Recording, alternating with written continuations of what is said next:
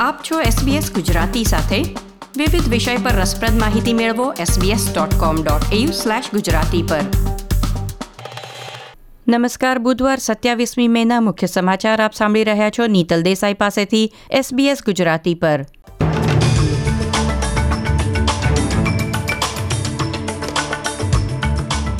આજના મુખ્ય સમાચાર. ક્વીન્સલેન્ડમાં કોરોના વાયરસથી ત્રીસ વર્ષીય વ્યક્તિનું મોત ન્યૂ સાઉથ વેલ્સના સરકારી કર્મચારીઓ માટે બાર મહિના સુધી કોઈ પગાર વધારો નહીં. અને ફૂટબોલ એ લીગમાં છત્રીસ દિવસમાં બત્રીસ મેચ રમવાનો પ્રસ્તાવ.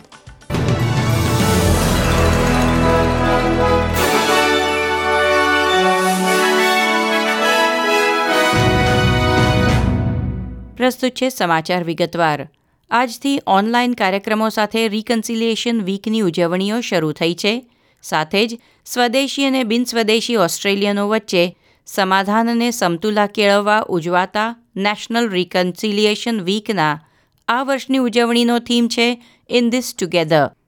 વીસ વર્ષ અગાઉ અઠ્યાવીસમી મેને રોજ અઢી લાખ લોકોએ સિડની હાર્બર બ્રિજ પર કૂચ કરી હતી. ઓસ્ટ્રેલિયાના એબોરિજિનલ સમુદાયના લોકો માટે સમર્થન દર્શાવ્યું હતું. એ ઐતિહાસિક ઘટના નિમિત્તે પણ અનેક આયોજનો આ અઠવાડિયે યોજાઈ રહ્યા છે. જોકે સ્વદેશી કાર્યકર અને લેખક જેકી હગિન્સ કહે છે કે બે દાયકા પછી પણ એબોરિજિનલ સમુદાય બહોળા ઓસ્ટ્રેલિયન સમાજ કરતાં દરેક ક્ષેત્રે પાછળ રહી ગયો છે. ક્વિન્સલેન્ડમાં ત્રીસ વર્ષીય પુરુષનું કોરોના વાયરસથી મૃત્યુ થયું છે. ઓસ્ટ્રેલિયામાં કોવિડ નાઇન્ટીનથી નીપજેલા મોતમાં આ સૌથી યુવાન મોત છે, જેની સાથે ઓસ્ટ્રેલિયાનો મૃત્યુઆંક એકસો ત્રણ થઈ ગયો છે. બ્રિસ્બેનથી આઠસો પચીસ કિલોમીટર દૂર આવેલા બ્લેકવોટર ગામના ત્રીસ વર્ષીય યુવાનની તબિયત થોડા દિવસથી ખરાબ હતી. તેને અન્ય બીમારીઓ હોવાનું પણ જાણવા મળ્યું છે, પરંતુ તેણે કોવિડ ટેસ્ટ કરાવ્યો ન હતો.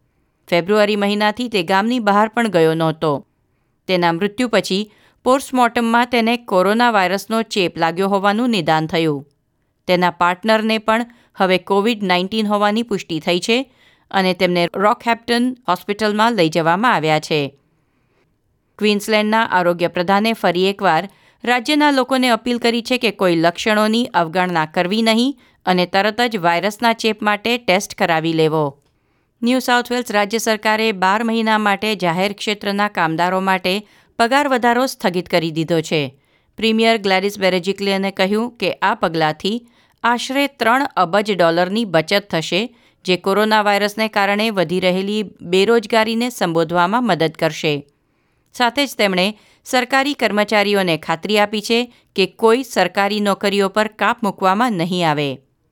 વર્તમાન વેતન નીતિ હેઠળ જાહેર ક્ષેત્રના હજારો કર્મચારીઓ દર વર્ષે અઢી ટકા પગાર વધારો મેળવી શકે છે. જોકે પોલીસ, નર્સ અને સામાન્ય સરકારી કર્મચારીઓને આવરી લેતા પગાર કરાર જે ત્રીસમી જૂને સમાપ્ત થવાના છે તેમને આ પગાર વધારો હવે નહીં મળે. નવી નીતિમાં વર્તમાન વેતન સ્તર જાળવી રાખવાનો નિર્ણય લેવાયો છે અને તેના બદલામાં સરકારે આ દરમિયાન જાહેર ક્ષેત્રના કામદારો માટે કોઈ ફરજિયાત રિડન્ડન્સી નહીં આપવાનું વચન પણ આપ્યું છે. વડાપ્રધાન સ્કોટ મોરિસન રોજગારની નવી તકો ઊભી કરવા ગઈકાલે જાહેર કરેલ બહુપક્ષીય કાર્યકારી બેઠકોમાં સર્વસંમતિ સાધવાની વિનંતી કરી રહ્યા છે.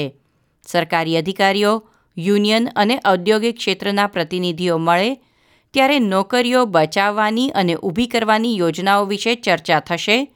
કોઈ શુલ્લક બાબતો પર ઝઘડા નહીં તેવી ખાતરી એટર્ની જનરલ ક્રિશ્ચિયન પોર્ટરે આપી છે. તેમણે કહ્યું કે આ માટે બધા પક્ષોએ રાહત અને સમાધાનની મનોવૃત્તિ સાથે જ જોડાવવું પડશે. રાષ્ટ્રીય સ્તરે કામદારોના યુનિયને કહ્યું છે કે તેઓ ઓસ્ટ્રેલિયન લોકો માટે વધુ સુરક્ષિત રોજગારને પ્રાધાન્ય આપશે. Australian Council of Trade Unions એસીટીયુના Sally મેકમેનસે કહ્યું કે કેઝ્યુઅલ કે હંગામી નોકરીઓ ઊભી કરવાને બદલે વધુ લોકોને કાયમી રોજગાર પૂરું પાડવામાં આવે. ચીનમાં કોરોના વાયરસનો ઉદ્ભવ થયો છે તેવી જાપાનના વડાપ્રધાન શિન્જો આબેની ટિપ્પણીથી ચીન નારાજ થયું છે. અમેરિકા અને ચીન વચ્ચેના વિવાદ વિશે શ્રી આબેને પૂછવામાં આવ્યું હતું ત્યારે તેમણે કહ્યું, કોરોના વાયરસ ચીનથી આવ્યું છે. પ્રતિસાદમાં ચીનના વિદેશ મંત્રાલયના પ્રવક્તાએ કહ્યું કે આવા નિવેદનો રાજકીય તણાવ ઊભો કરે છે અને આંતરરાષ્ટ્રીય સમુદાયને નુકસાન કરે છે. ફૂટબોલ ફેડરેશન ઓસ્ટ્રેલિયાએ બે હજાર ઓગણીસ વીસની એ લીગ સિઝન પૂર્ણ કરવા માટે છત્રીસ દિવસમાં બત્રીસ મેચ રમવાનો પ્રસ્તાવ મૂક્યો છે. તમામ મેચ એક જ શહેરમાં રમાશે, પછી તે સિડની હોઈ શકે, મેલબર્ન અથવા બ્રિસ્બેન. પ્રેક્ષકો આ મેચ જોવા જઈ શકે તેમ લાગતું નથી, પરંતુ સરકારના પ્રતિબંધો અને માર્ગદર્શિકા હળવી કરવામાં આવે તો તે પણ બદલાઈ શકે છે. લાઇક શેર કોમેન્ટ કરો. એસબીએસ ગુજરાતીને ફેસબુક પર ફોલો કરો.